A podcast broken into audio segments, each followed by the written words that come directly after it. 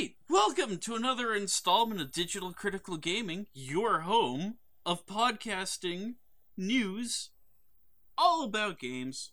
We don't care if it's console, PC, handheld, tabletop, trading card, we like it all.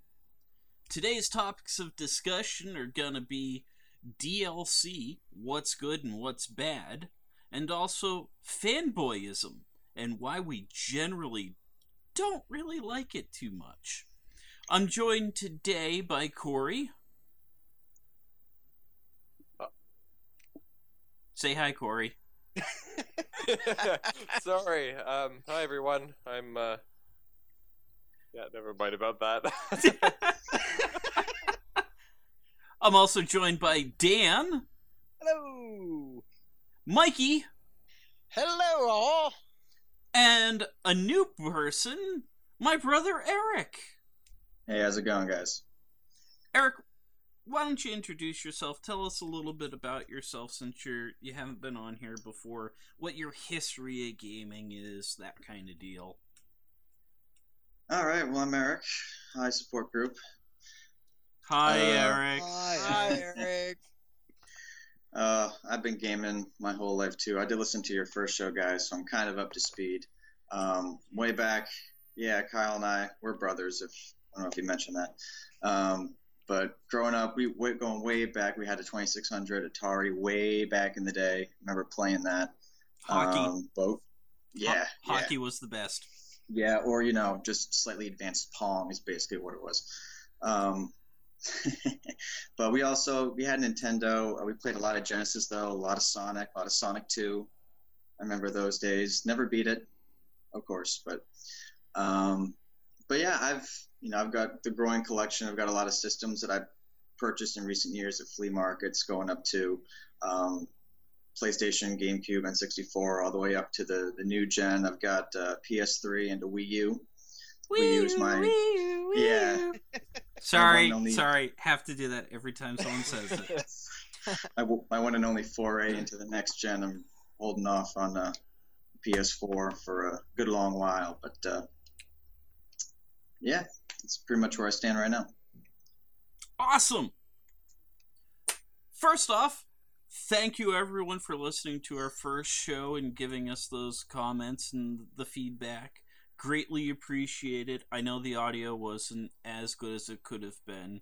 Um, we've solved a few of those problems. There were some settings that were changed that I didn't realize, fortunately.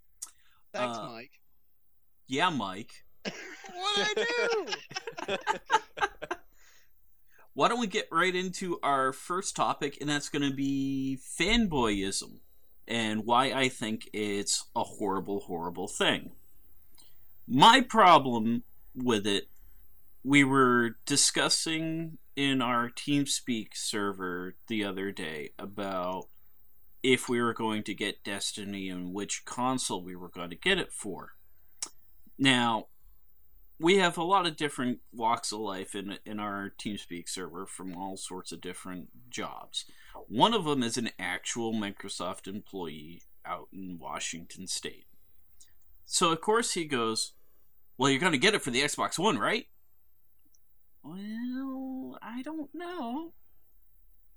You know, ever since that fiasco E3 that they had where you w- the one line that stuck with me is it's always going to have to have Kinect. It's baked into the system. You can't have an Xbox One without a Kinect. So, what do they come out with just two months ago, I think? An Xbox One without Kinect. That's $100 cheaper. so, I, you know, it's just that kind of stuff rubs me the wrong way. Now, I'm not saying that the Xbox One isn't a good console. They're going to have some really good exclusives. I mean, I'm a fan of the Forza series. I like it better than Gran Turismo. I think it, the physics are, are a little better in that for for the driving versus the um, the PlayStation versions uh, of Gran Turismo. But just that ingrown you have to get it for this that this generation because it's what you need to do. That's what what what I don't like. What about you guys? What are your thoughts? Well, I think with the Kinect thing, they had to have it as part of the system because they put so much time and development into it. They had to justify all that and basically force games to include it, essentially. So by making it part of the package, you're essentially saying to a whole generation, put Kinect in your game if you want to be um, on our system. And which makes sense from their point of view. The problem is, I don't want to Kinect. I've never seen the appeal of Kinect and have no interest in that whatsoever. Well, you know what? I I adore Kinect. Ah, you know what? It's it's fantastic. You're laying in bed and you you see the controller sitting on on the Xbox across the room, and you're all nice and warm in your bed watching Netflix, and you want to turn down the volume. You just have to talk to your Xbox. I think it's a lot better than when you're especially in Canada when you have like minus 40 degrees outside and you want to get out of that warm bed. It's Xbox volume down. It's great. you're not Does an older brother, electronics do electronics work in that cold temperature? yeah, you know what? In our igloos, it kind of gets pretty cold. As an older brother, I can say there is nothing funnier than going up to your little brother playing Xbox and shouting "Xbox off" and then running off. that happened. That you know what? Even my friend on Skype does that to me sometimes. You'll know I'll be playing, and I have Skype on my speaker because I don't want to wear a headset, and he'll just randomly yell out Skype or not Skype, Xbox turn off, and you'll be like, oh, Oops. Yeah, well, there goes that great. game. yep. But you know what? Th- thankfully, Destiny's, uh, you know that MMO. Uh, yeah, thankfully, it's an online game where you can just pick up where you left off. So, Fortunately, fortunately. Ready for checkpoints. Hey. Well, uh, let's see.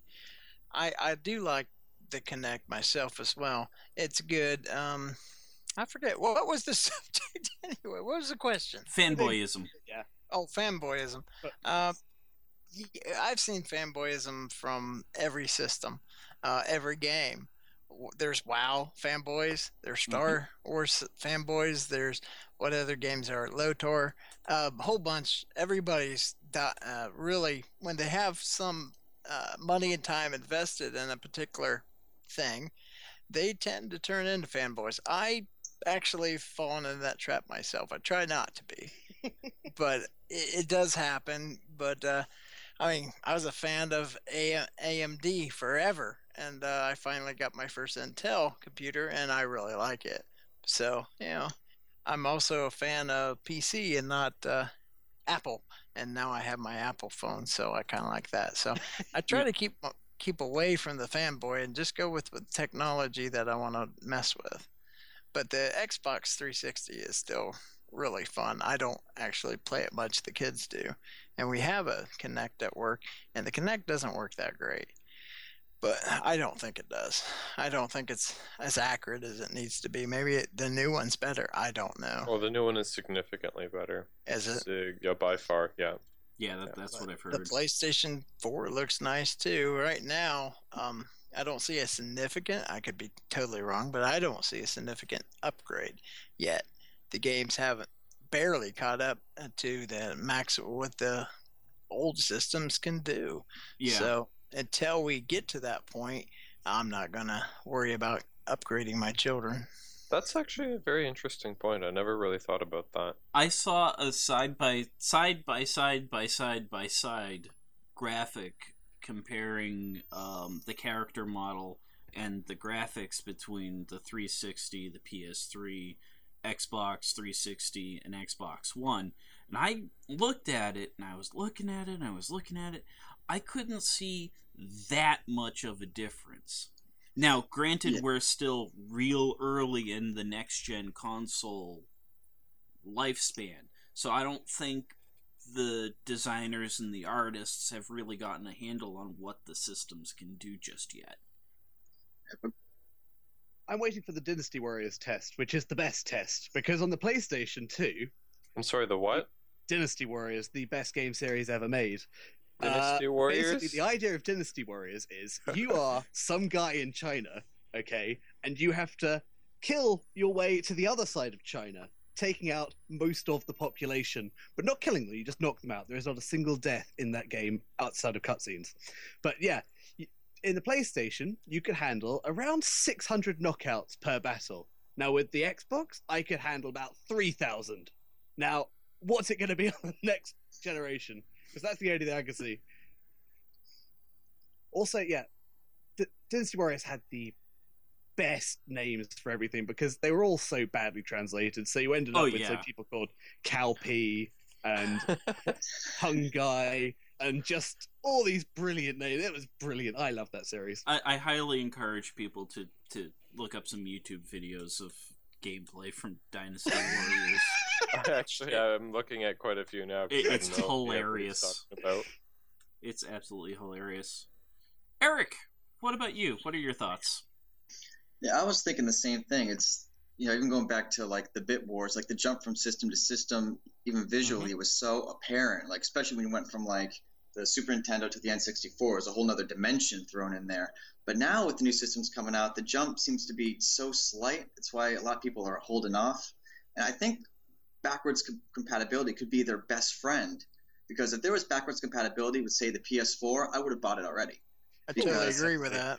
Yeah, Yeah. and like that's what the Wii U. One of the few things it's done right is the backwards compatibility. Is my Wii is that sounds weird to say. My Wii is in the closet right now.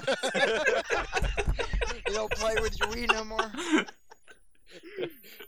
Uh, that was a bear trap. Yeah, it's it's ever since I bought my ever since I bought my Wii U, that old system has been in the closet in a box ever since. But now. I still have my PS3 out and it's on right now because there's so many games still coming out for it and so many games that I still play now that I just don't have that incentive to run out and buy the next generation because it's not doing a whole lot for me at the moment. I do have a question for you, Eric. You Sure. said have the Wii U. Yeah. You don't see a big, a huge difference, or you did? I, I didn't catch that.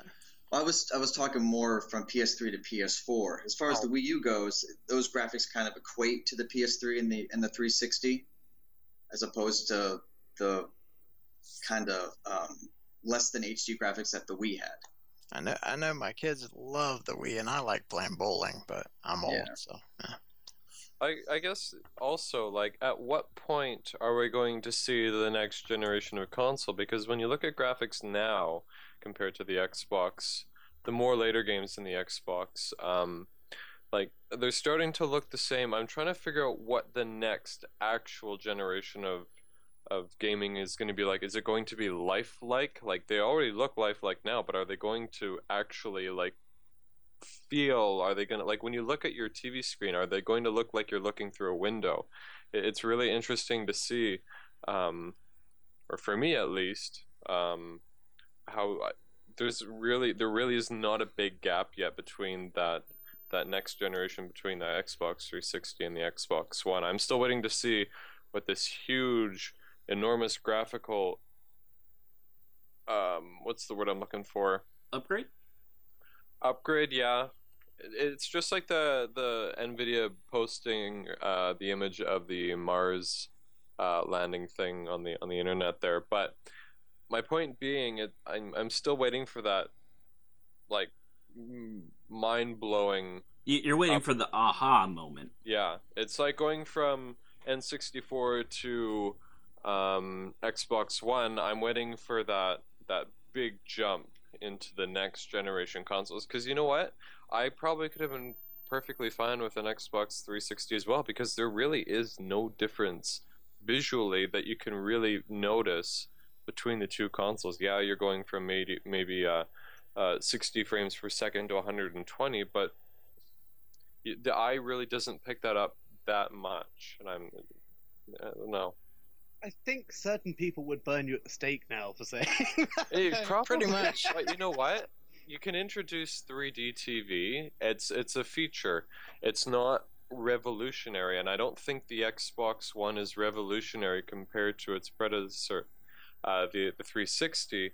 I still think we're I don't know. Maybe we're just becoming too picky and we're expecting too much from graphics. But yes, the Xbox One, the PlayStation, both have very um, decent looking graphics. But I'm I'm still waiting for something that's going to be mind blowing. That when I look at it, it's going to be like, wow, this is not like any of the other systems. Yeah. Uh, that's Well, the like- question because before it used to be, at least in my experience, one of the biggest reasons for buying the next generation of console is the graphics are so much better. That was one of the, the top of the list. But now, since that's kind of been taken away, or if there is a shift, it's not big enough for us to really notice it off the bat, like we've been saying. It's like, what really is the reason to go out and shell out another four, five, six hundred dollars for the next system, especially if the launch lineup of games isn't enough to get us out there already. And I, I think fanboyism, in the term that it is, I think it comes down to more brand hogging. Which brand looks looks better? It's like the the luxury Apple brand and and the PlayStation. You're gonna have your your fanboys, and and the the the Xbox. You're gonna have your fanboys, and I think it's now coming down to brand rather than the hardware because the systems are almost identical in Right. what they offer. Yeah. You also got to remember fanboy. What's fan short for? Fanatic. And that's exactly true. What Mhm. what uh, we're seeing, and we all turn into them, even though we want to say we don't. Yeah. we do. And, and a though little corner. I try so hard not to and run away from it, but of course I turn it. I'm I'm a football fan. I am a fanatic on that. I am a fanatic when it comes to my Americans Browns. like their football. yes, we do. And uh, Brown fans, we like. Well, most Americans like our football. Not Kyle. he don't like No, no, I'm not a football guy. But uh, Brown fans, we like punishment apparently. So yeah, Well, let, let's take it a, a, a step back and say, come up with, with, like we did the last podcast, what is a fanboy? For me, it's someone that goes out of their way to argue a point of this thing is better than the competition because. And it doesn't necessarily have to be right, but they refuse to listen to what the other side has to say. For instance, AMD processors versus Intel processors. AMD processors, they're great. They're fantastic for gaming.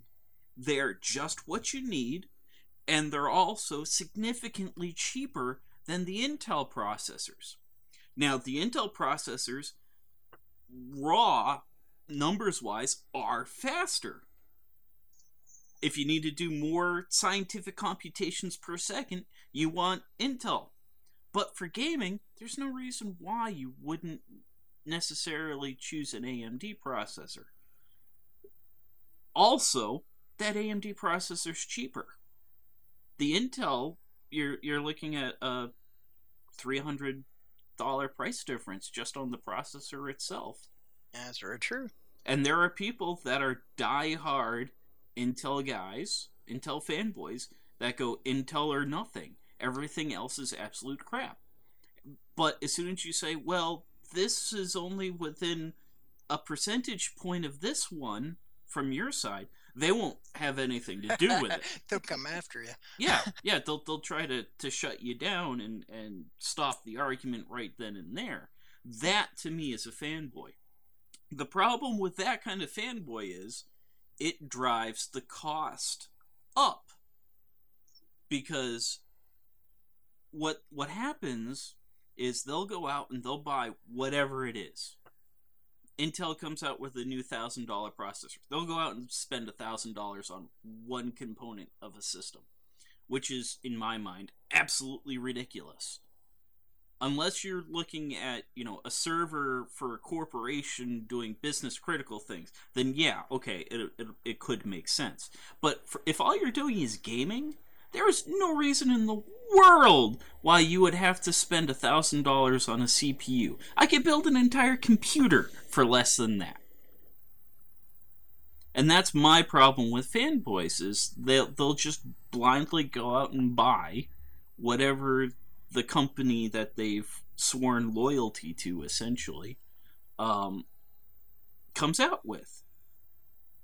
Doesn't necessarily have to be better. In fact, it could be worse. They could be getting screwed over hardcore and they'll still do it with a smile. And that's what I don't like is when the person that you're trying to explain the reasoning of why you you like this one thing a, a little bit better and they they just won't have it. That's what I disagree with. Well, Okay. fanboys to me, um, and I'm on with you just about everything you said there, Sin. Uh, with fanboyism, I think of a person, and no offense to people, because we're all there occasionally, a little closed minded at that particular topic. They're not willing to acknowledge other points of view. I try so hard not to be closed minded because I'm learning everything's every day. I learn new things. So I like to learn about new technologies, and I'm not, but I was closed minded to the AMD because of the price. I liked the price. AMDs were really good. They were, uh, for a long time, they were just right up with Intel. Now Mhm. I do think Intel kind of pulls it away on certain things, like Sim was saying, to where I took a leap and now I own two Intel processor computers, and I like them. I still like AMD, but I'm hoping they'll catch up, which they usually do, and then it drives the price down for both because they'll compete. Yes. And that's what we want. We want. I would love to see another processor pop in the picture. I don't think it's going to happen anytime soon, but if it did, that would just help drive the price lower. And that's what I'm a fan of low prices. yeah, same I'm, here. I'm a cheap. I'm a cheapskate. so, but uh, as in fanboyism, uh, just don't be clon- closed-minded. Listen to the other person, and you might find out that game or system. You might want both of them. I Mhm. mean, I know a lot of people that have the PlayStation uh, 4, well, actually three, and the Xbox 360, and they love them both. yeah, I have both. I, I had one son that had the Xbox uh, 360. He still does, and the other one that was living in my house, he had a PlayStation 3, and he loved. They they loved them both. They take turns on them.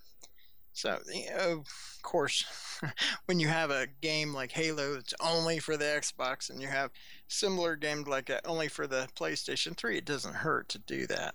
I mean, that's good marketing strategy. But overall, just don't be closed-minded. That's that's what when I hear the t- that's why I run away from it. Fanboyism, I think of closed-mindedness, and I don't like to be closed-minded. I like to keep my options open. I'm going to play the stereotypical Brit here and go with a Winston Churchill quote. Winston Churchill said, "A fanatic Oh, is one who can't change his mind and won't change the subject," which I think is brilliant. That is the That's true, perfect yeah, that- definition. that's good. That's right. Go on. but yeah, um, but to me, the a fanboy is someone who has both negative sides and also positive sides. I'm going to bring up the Elder Scrolls um, series, which by itself isn't all that great. The game release is buggy beyond repair. I had sort of dragons flying backwards, people shooting Yeah. at the dragons and not realizing they were falling off the tower that they were shooting the dragons, and just AI was all over the place. And luckily, there are people who absolutely love this game, and they basically go out and finish it for the developer with just this. There, there is no reason why they should pick this game over all the other games out there when this game is so broken. But yeah, they go and they they just do all these insane things and then take it further than just fixing the game. Mhm. So you end up with like miniguns in Skyrim, which is awesome because who doesn't want to shoot a mammoth with a minigun? yeah. Uh, so yeah, I'd say fanboyism is both a games companies would love fanboys because they what they are what keep all the developers going. Essentially, is someone who will buy their product without question. So yeah, on the one hand, you've got this wonderful positive side in the form of mods, and also you've got the other side is um, yeah, people who will buy things for ridiculous prices because they're there. To piggyback right off that, uh, reminds me of a story I heard years ago. I think when the PS3 came out.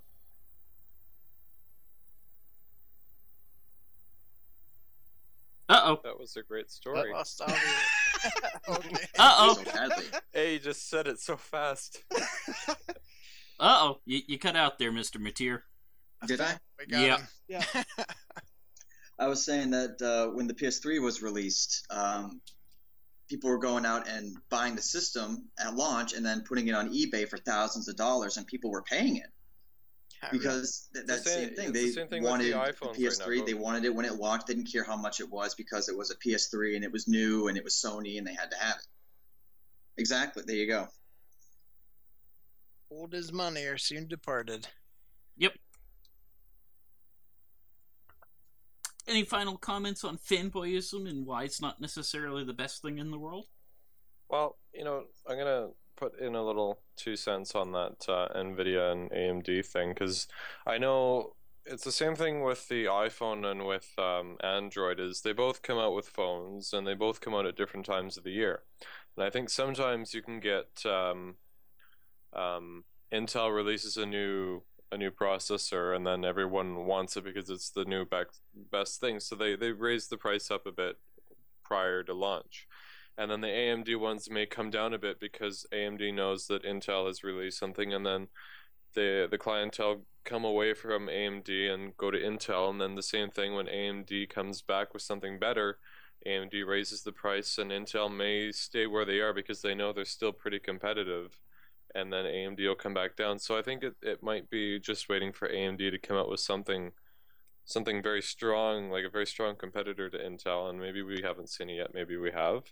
Um, and I think that that kind of fluctuates over throughout the year.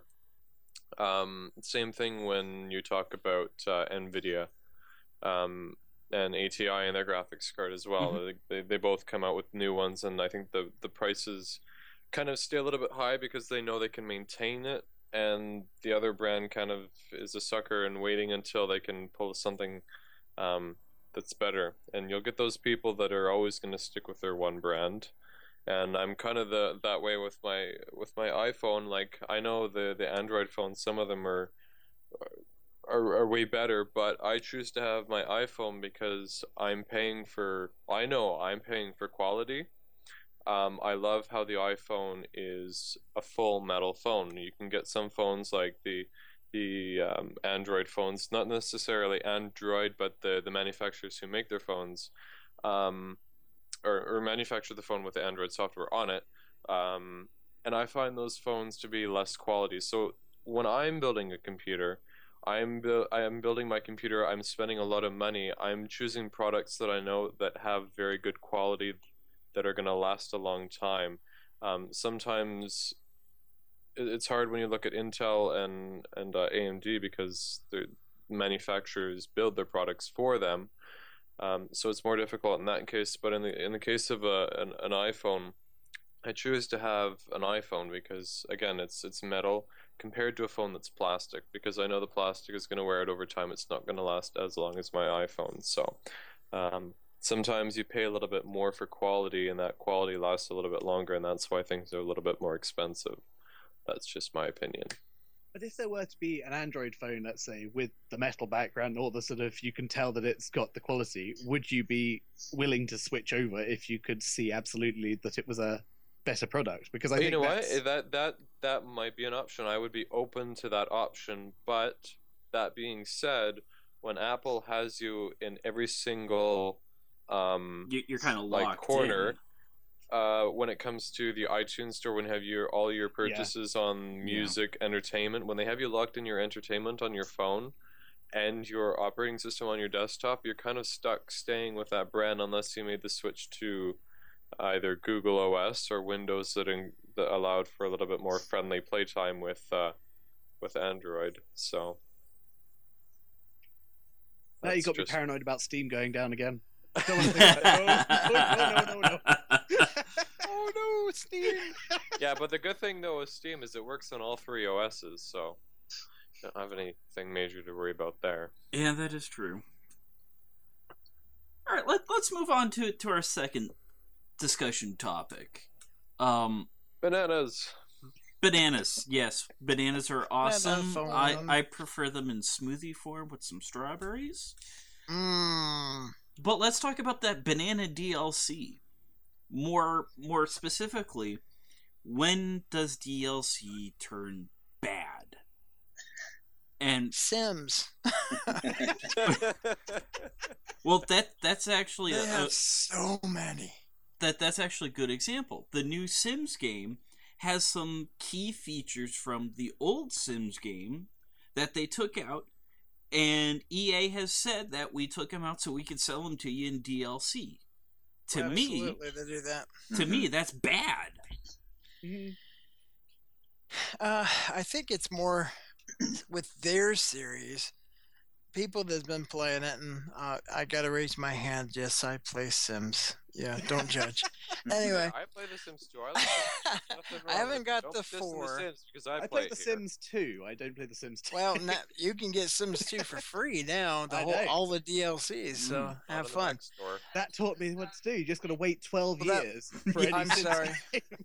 My son just said uh, that was limited time. It's gone now. So I don't know. I haven't Oh, checked it. But anyway, uh, yeah, you'll you'll spend three four hundred dollars on all their DLCs once they get so many out. Uh, their th- last one they just had Sims three. I I think it cost a, a, a close to three hundred dollars to get them all, and that's just ridiculous. But I guess on that you just kind of piecemeal what what in the game that you can't live without What, what features and uh, you just want? go with that. Yeah, what features? The weather feature is awesome. That that's a must. You have to have seasons, and then whatever else from there if you want to drive cars and yeah and those kind of things. But yeah, they get you. You, you just have to. That's why I haven't bought Sims 4 because I know they're going to get me, and it's like I, uh, I just don't want to do that yet. And I, I only have like three or four expansions or DLCs uh, for uh, Sims 3. And now all of a sudden there's another Sims out there. It's like, didn't they just come out with this one? Holy crap. So they're producing them, I think, to the point where they're going to ruin their brand. I think they're coming out too fast. And you could also same thing same thing with Battlefield 3. They came out with DLC so often I couldn't keep up. And now they're doing the same thing with uh, Battlefield 4. Yep. Uh, so I think they're good if they're in moderation. But when they go crazy, it's too much. Yeah, that- I that's a good thought. Borderlands did it right. I I thought they it wasn't too much. Um, I even came in a year later after it came out, and it wasn't that many to purchase. And then they came out with a couple more here and there down the road, and it wasn't. I, I felt that wasn't too bad. Okay, I want you all right now to go onto Steam and look up Train Simulator 2015. Oh, no. No, DLC. no, Oh, no, yeah, yeah, no, yeah. no, no, no, no. The DLC No. done over two thousand five hundred dollars. No, it's not. no it's over. pounds, pounds. Oh, pounds. I was saying that's yeah, like was five saying thousand dollars.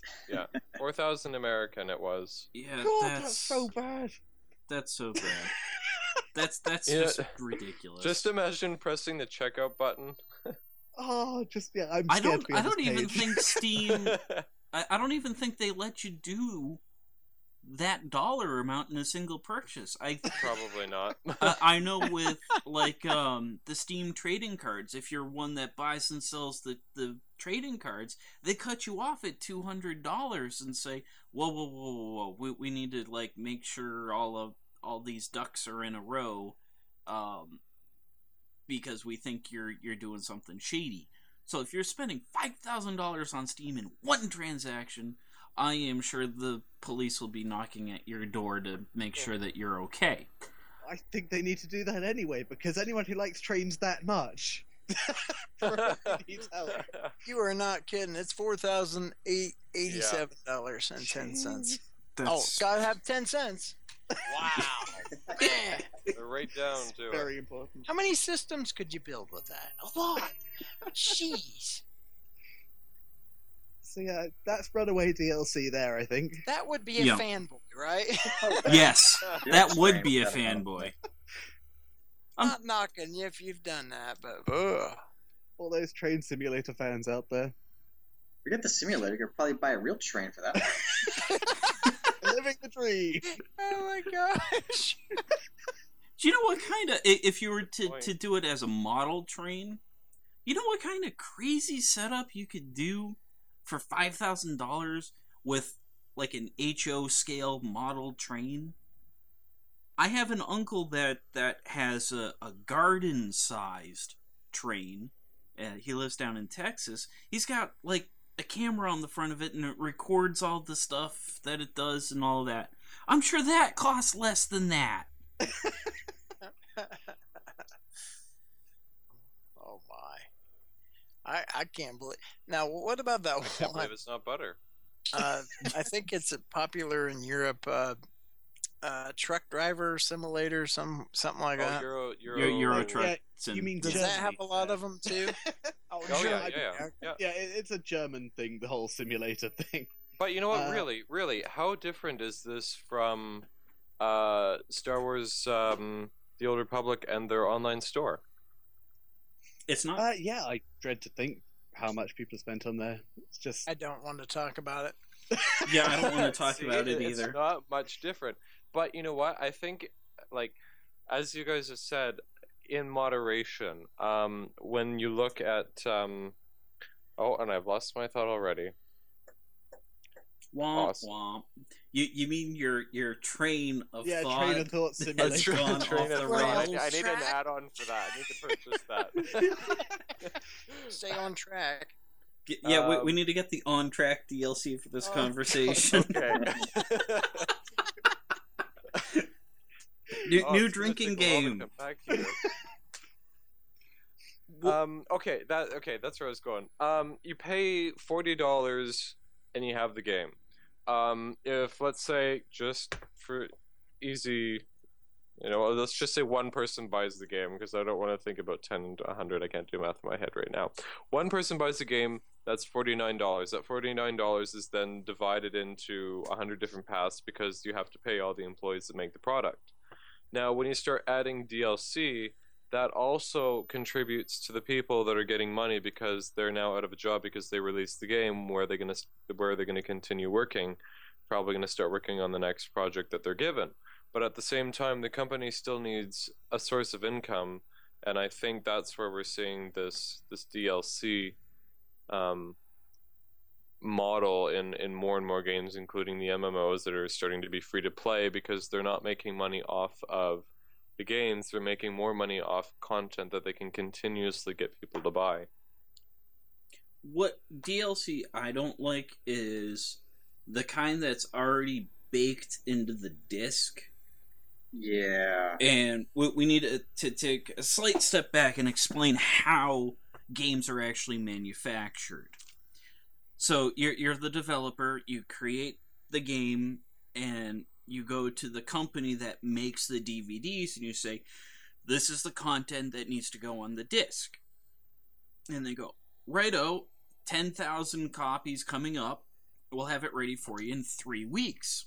between making the disc and getting the labeling and packaging and all of that. What I don't like is when that one set of code gets released to go gold is what it's called when it goes into being manufactured when that disc already has DLC information on it that to me is stuff that should have been in the game that you could earn in the game. Well, there was a controversy a couple years ago with Capcom, and I don't remember if it was Street Fighter 4 or Street Fighter Tekken. I think it was the second one, where it was exactly that. Like hackers or whoever found out that there were characters already on the disc that were they called it disc locked content, you know, instead of downloadable content, which is what DLC is supposed to mean. And they're saying, why are we paying you the sixty dollars for the game and then paying you another, I don't know, five dollars for a character pack when it's already on the game we paid for. We Right. have it, you just won't let us access it. And I have a problem with that too. That okay, if it's truly downloadable somewhere down the line, couldn't fit it on the disc, whatever, that's great. But let us earn the characters like we used to back in the day, instead of just having us pay money to get the characters instead. A good example also of that is Battlefield. Um, they had a couple of map packs already in the disc, but they didn't have them available to play. You had to pay for them. A lot of times you'll also see these as pre order bonuses. Anytime you see Mhm. something that's a pre order bonus, I can guarantee you 100% of the time that it's already baked in, in into the code base. That was probably like, for instance, um, I'll use Deus Ex Human Revolution, the new, the newer one that they came out with two years ago. There was different pre-order bonuses for different weapons in there. Those were weapons that were going to be in the game normally, but they took them out and segregated them and said, no, no, no, no, no. This high-powered sniper rifle, no, no, no, no. You have to pre-order from this one company. I think it was that one was a GameStop pre-order in order to get it. But sure enough, a year goes by and all of a sudden all of these weapons are now available as 99 cent DLC. Well, I, you mean I can get it now, but I still have to pay for it? But it was in the game to begin with, and then you pulled it out. There was an interesting one where I think it was done almost to deter buying the game used. It was Arkham City, and we won't even get into all the different pre-order bonuses that game had. But when it came out, You, you need a Um, college PhD for yeah, figuring that one out. there was like one where if you bought the DVD, you got something. I don't know. But when it came out, like in that game, if anybody's played it, Catwoman is kind of an integral part of the storyline. But every single copy, to my knowledge, of the game, when you bought it, came with the code that you put in to unlock the Catwoman story, which was already on the game, which is well and good. But A, that's an extra step you have to do to start the game. It took me like 20 minutes just to play the game because of all this. And the second problem is that if you buy the game used, there's a 99% chance that the person who had the game before you already used the code on their system. And now you have the game without Catwoman, but good news, you can buy it on the PlayStation Store or on the Xbox Marketplace for like $6.99. Yeah, So I think that great, one's a five dollar purchase. yeah, which great. You know, I'm saving ten bucks to buy the game used, but now I still got to shell out five dollars to get this part of the story that is Right. no longer part of the game. Yeah, I, I don't I don't like that. The kind of DLC that I do like though would be um, Mass Effect Three with the From Ashes DLC, where you get to uh, get a Prothean companion, and there's a bit of story around it. Granted, that Prothean asset was already in in the disc, so part of it was pre-baked. But what they did was they had that that asset sitting in the disk.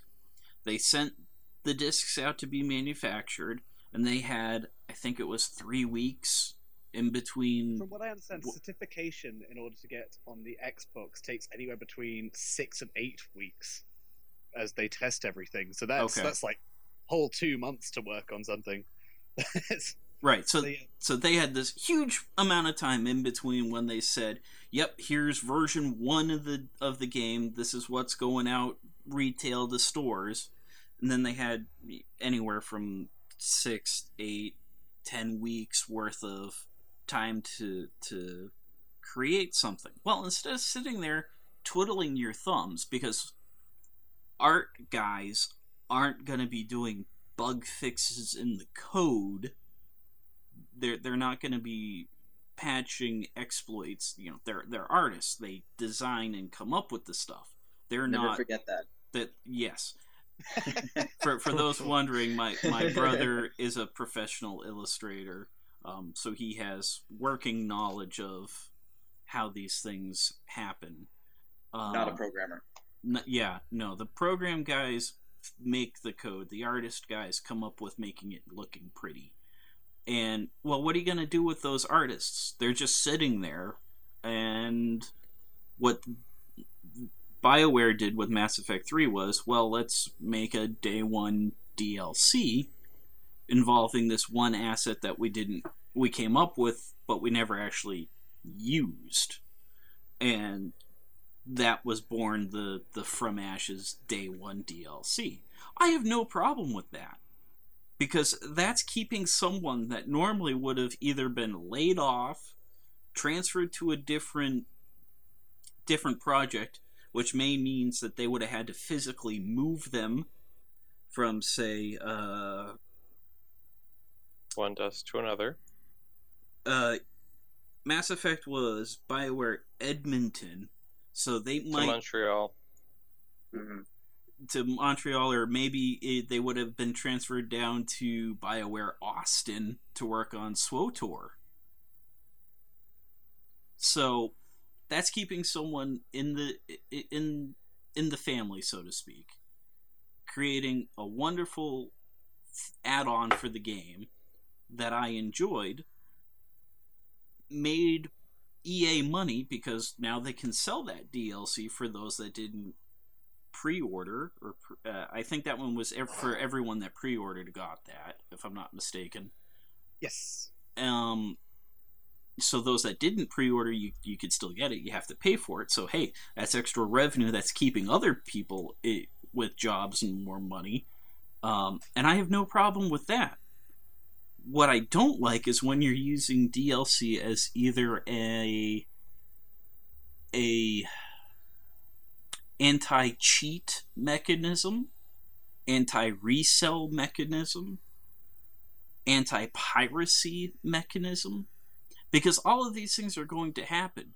But now you're making it so that legitimate customers have to jump through extra hoops to get the content that they've paid for. And I don't like that side of DLC.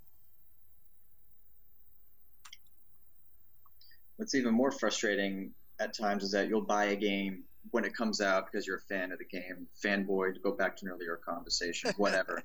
and then, but then if you wait, say, six months to a year, you'll see that exact game released again, and it'll be the complete edition or what have you. Collectors And it- or- yeah. Right, and it'll have all the DLC included in the game for usually less than what you paid to buy it when it came Yep. out. That usually hurts. Mm-hmm. Well, But but you also devalue- got the right- devalues over time. Exactly, and- but you also had the right to play with it, uh, play it when it was new. Right. So, you know, you got you got to like I paid what was it, sixty bucks for uh, Saints Row Four, and if I would have waited a few months, I could have got it for twenty. Yeah, Yeah, I waited on that one. I didn't. It was amazing.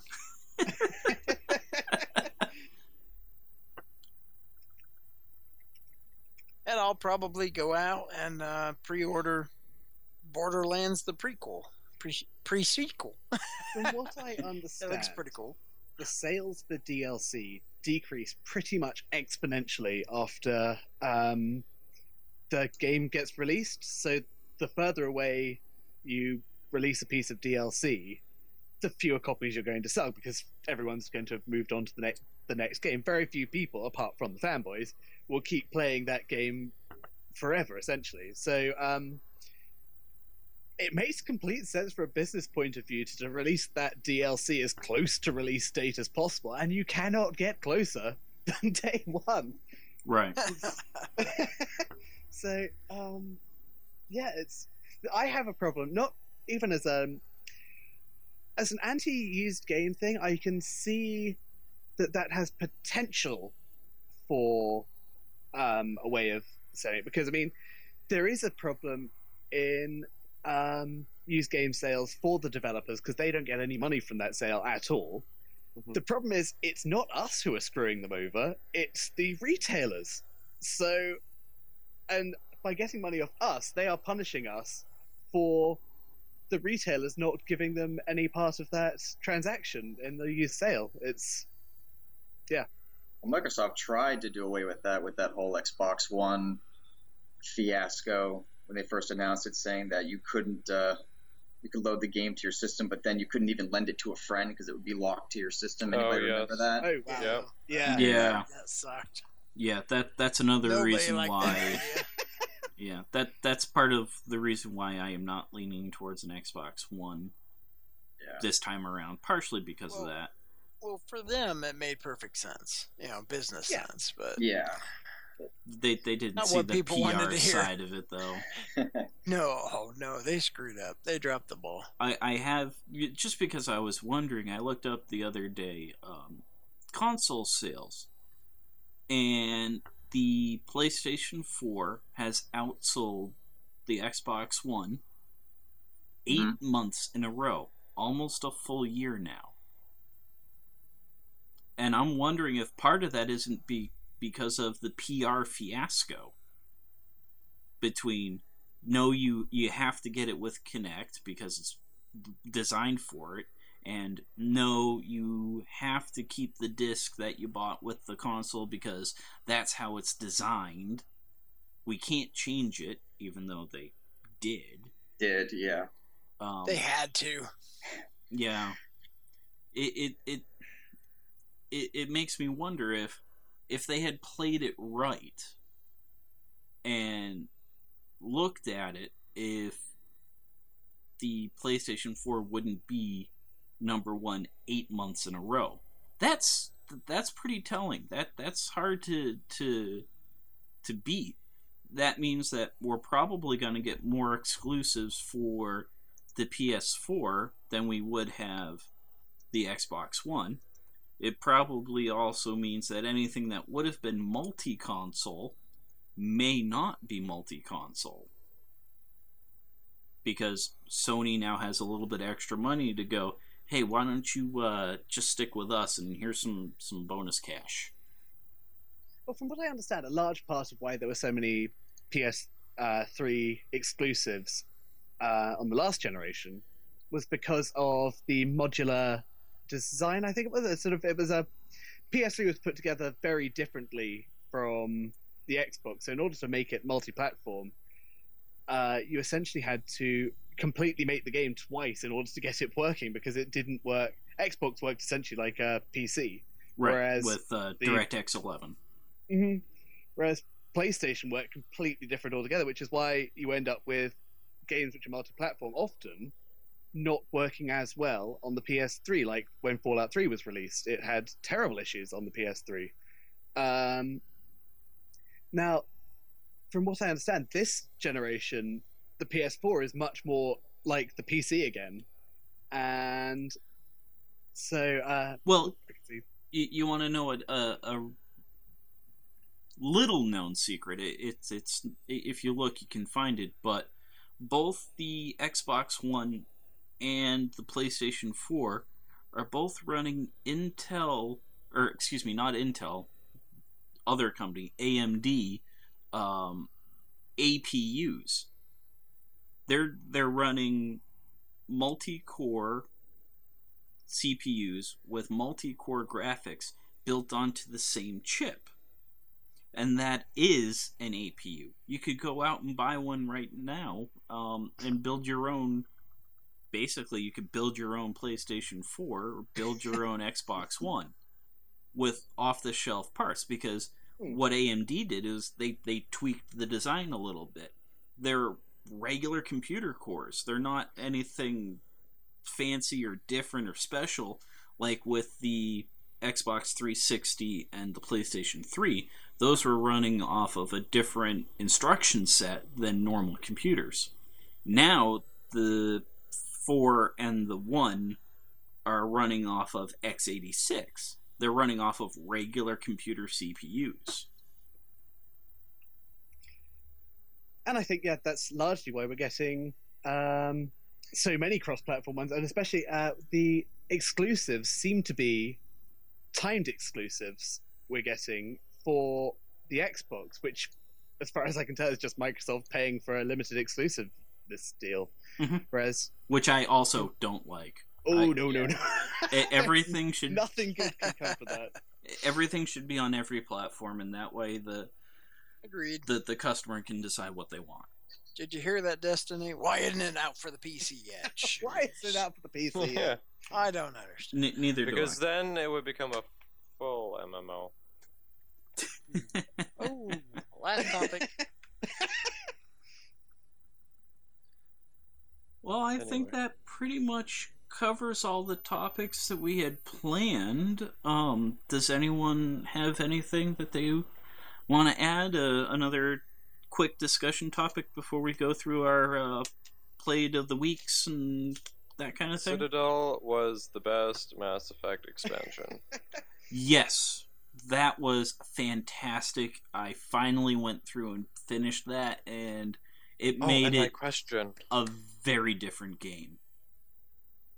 I want to ask my question now. I've been saving this this question. Oh yeah, for yeah, yeah. You, you, you had a special question. in in suspense at the beginning of our pre-show. Um, okay, so two weeks ago, and this is a question that I thought up for a long time, and then and then I asked it at uh, Montreal Comic Con when I was actually speaking with um, the project director and some of the developers there, and I asked them if you had the chance to play Mass Effect 3, and it goes for all the uh, expansions and for all the games, or okay, if you had the chance to play Mass Effect from beginning to end, would you play it and let's say all the expansions were out would you play it once without the expansions or would you play it the first time through with all the expansions included? And i found it kind of an interesting question because when you don't play with the expansions it gives you a different sense of the game but when you add the expansions sometimes it can change your thoughts different things can happen but sometimes you it changes your perception of what you expect the game to be and, and how you, you view it for the first time. So my question is to you guys and to everyone out there is if you had the chance to play Mass Effect for the first time and all the expansions were out, would you play it without the expansions for the first time or would you play it with the expansions for the first time? I'd play it with the expansions. The extra, especially with the third one, um, that Citadel DLC adds a lot of fleshing out to some of the new characters that you wouldn't necessarily see otherwise.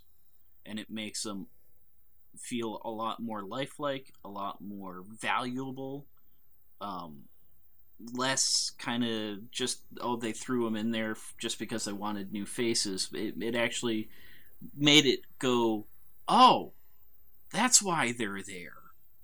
So yeah, I would play it with with the DLCs the first time With the around. DLC. Yeah. Now, I haven't played the Mass Effect 3 DLC yet, which I really should do and keep planning to, but then get distracted by the multiplayer. But um, I yeah, I'd say with Mass Effect 2, which I have played the DLC for, I would play without the DLC simply because I never know which order to play it in. It's, it's just sort of it throws them at you, and Mm. there is no logical order for where this fits in the story. I, I mean, either put them after the whole thing is finished, or you know, unlock them as the game goes on in a sort of clear, logical way. Because otherwise, it sort of it really brings you out. I find when, like the Kasumi DLC, which clearly belongs somewhere in the middle, is thrown at you right at the beginning. Let's say. Or um, what was the one that that bridged two and three, and the reason why Shepard was in jail or whatever. Yeah. Um, the one where they blow up the relay.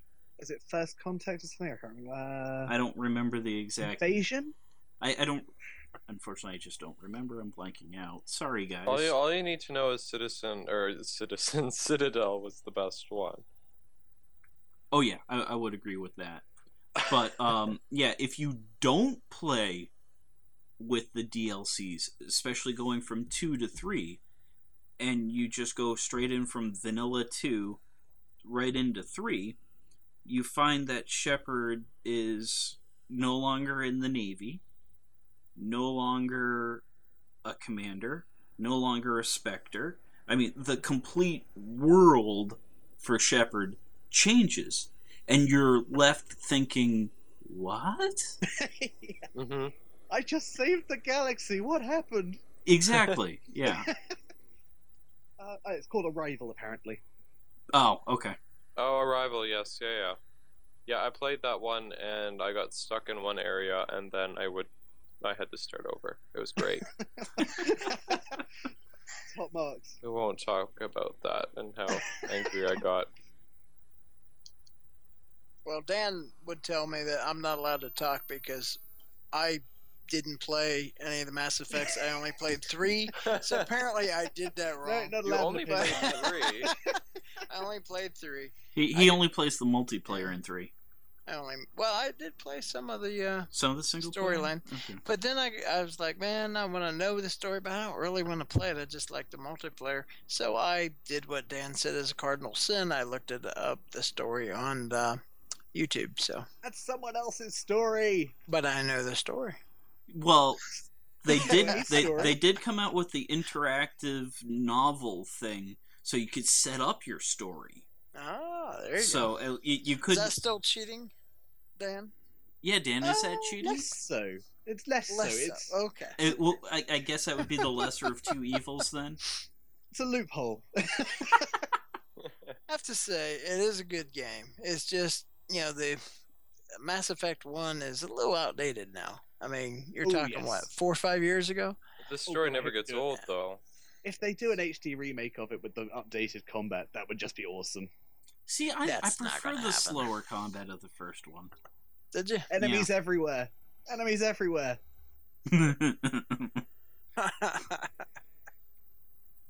what about you, Mister Orange Ace? Going back to the question of if I play it with the DLC or not. Yeah. Yeah, I'm kind of uh, in the same boat where I only played a little bit of the first one, but just generally, I'd probably want to play it once without the DLC, and then go back and play it again with the DLC. So your first time through, you would be a vanilla.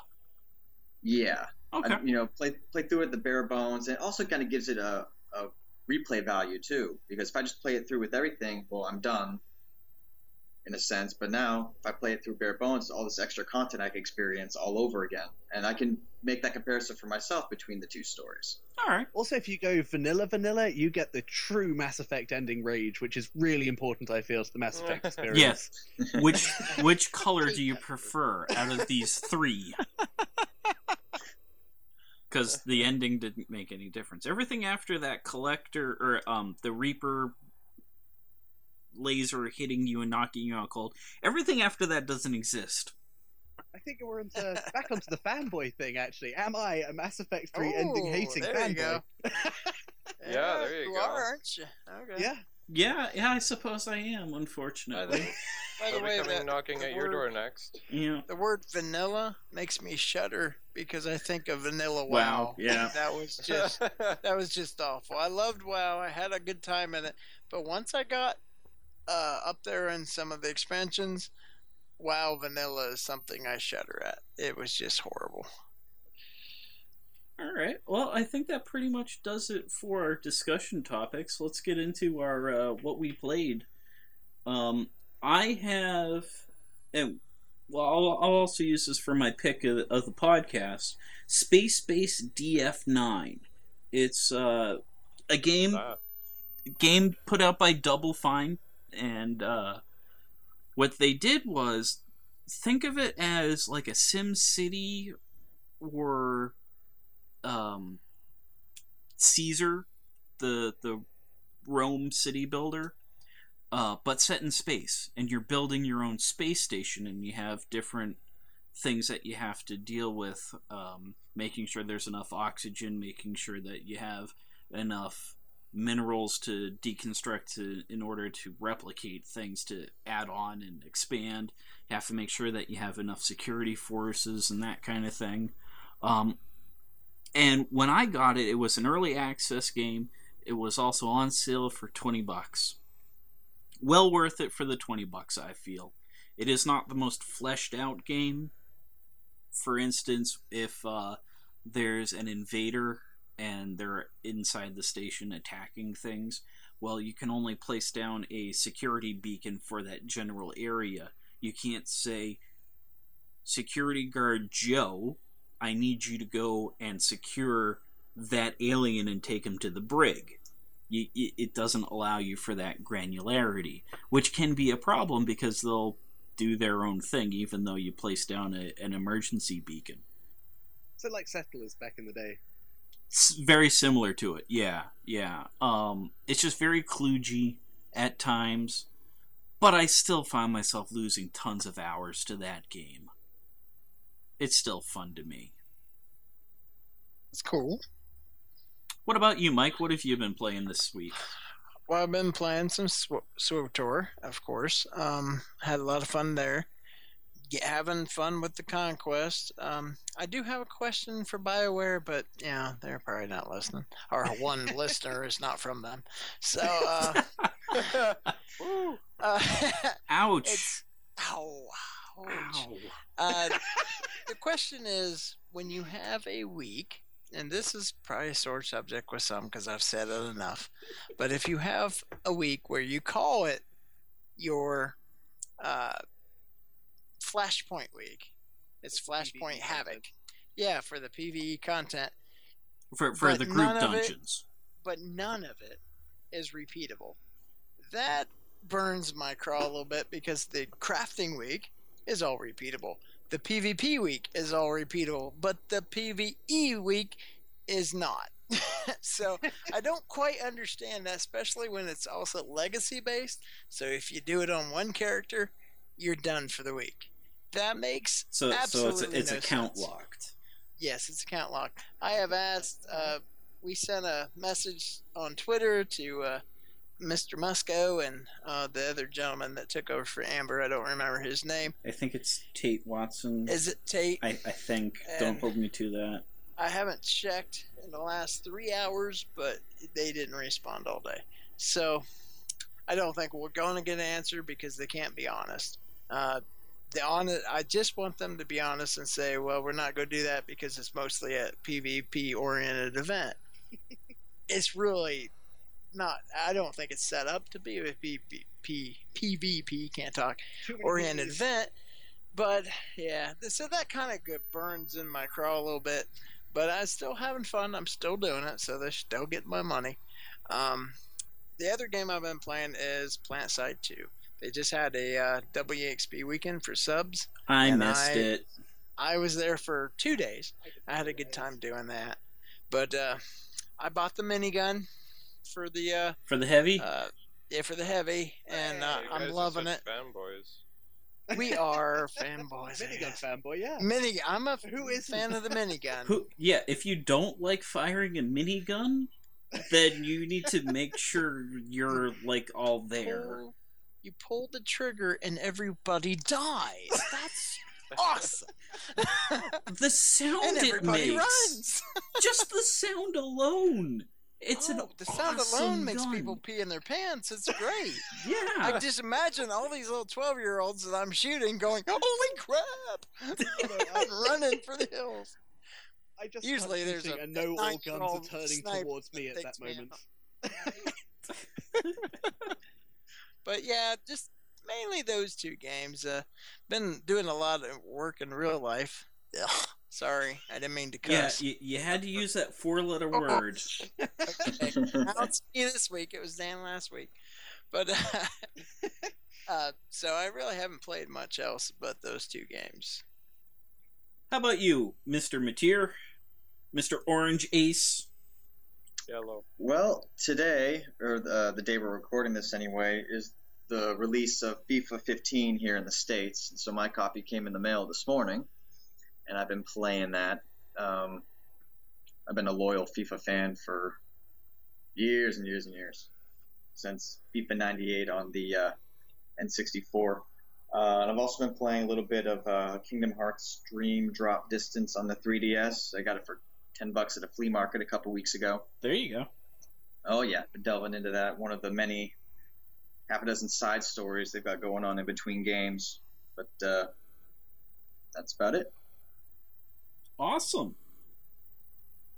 All right, who's up next? Uh, we'll go Corey this time. Oh, what have I been doing? Um, well, you know what? The the the games called essays. Those are fun, especially when you get the really complex games that are like hundred pages long. Uh, no, I, it wasn't 100 pages. Uh, you know what? University work is always fun. Uh, that's what I've been doing for the past uh, week. But in reality, I've actually been playing a lot of Flight Simulator. I do a lot of um, online flying um, with very accurately built aircraft and Which uh, very flight accurate simulator software. are you using? Um, I'm actually working with uh, Lockheed Martin has a program called Prepar3D, and it's based off of Microsoft Flight Simulator X. Ten. Um, Lockheed Martin um, has a license with Microsoft to take their product and to enhance it for further development that Lockheed is using, but they also released a student and academic version that uh, we can use, and they've enhanced the game, and it's a lot better. Um, I'm also playing uh, or using X-Plane. Um, that's a pretty popular one. People know it mostly because of the space shuttle that they can land, and you can go to Mars and all that fun stuff. Um, but I take these simulators very seriously, and I dedicate a lot of my time to actually flying airliners, um, for example, Air Canada, or flying Cessnas, and actually doing the flights. And those flights could be from, example, Ottawa to Toronto, which is an hour, and that's me sitting in front of the computer for an hour doing that flight, or for me going from Toronto to Hong Kong, which I don't know how many hours that is. I'm not going to try to guess, but is longer than probably 10 hours. I think that's I more sit- along the lines of like sixteen hours. 16 hours. I won't sit in front of my computer for 16 hours, but my computer will be running for 16 hours to do that entire flight. What I do in between that time is up to me. Usually it would be sitting in the cockpit if it were real, but I'm not going to do that because I have other things to do. But that's what I've been doing in my spare time is a lot of uh, flight simulator, and that's that's a lot of fun. And especially when it's online, you can interact with people. And I haven't done flight sim stuff in a long time, and I really should start to get back into that. It's uh, you know, it's really it's a lot of fun. Um, it's not for everyone though, but uh, when when you're someone like me who takes it very seriously, it becomes a lot of fun. So It's uh, so far outside my sphere, I wouldn't know where to begin with. Like, Well, you know, it, it, Yeah. for me, I play it because I became epileptic about four years ago, and I lost my ability to fly.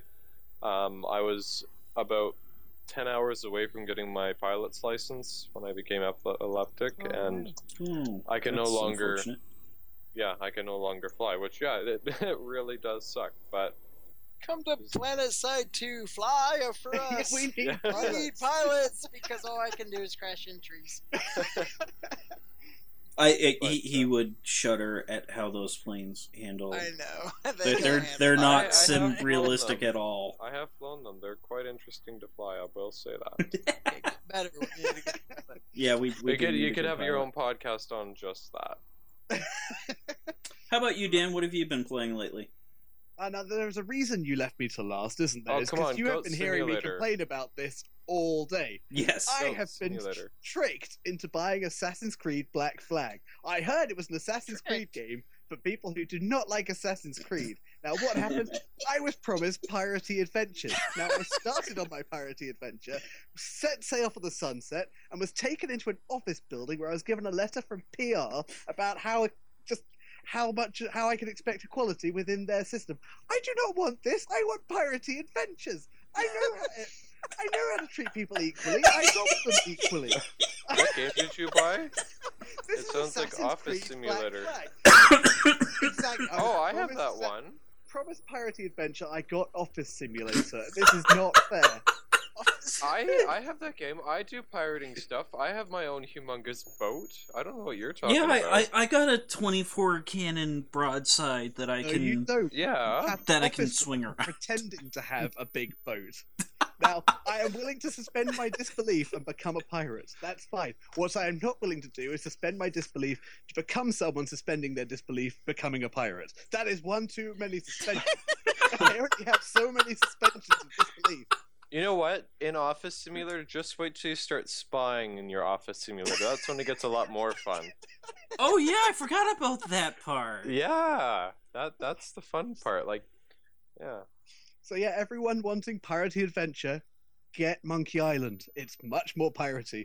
No offices at all. Or, or Sid Meier's Pirates. Oh yes, oh yes. There you go. Um, Oh, what about Goat Simulator? Has anyone been trying out Goat No. Simulator? Oh, Goat Simulator. No. There's real goats. in my- It's Yes. on sale for the iPhone for four Well, there dollars. is How can you not everything get it? simulator. Has What- anyone made an everything simulator yet? Just for it's got Well, everything. there, there was Rock toy Simulator simulator? before it got There is pulled off the grass market. simulator. There's oh, so many simulators. the farting simulator. Has anyone played um, Five Nights at Freddy's? I saw a called? let's play of it, but I haven't actually played it. Yeah, no, I have not.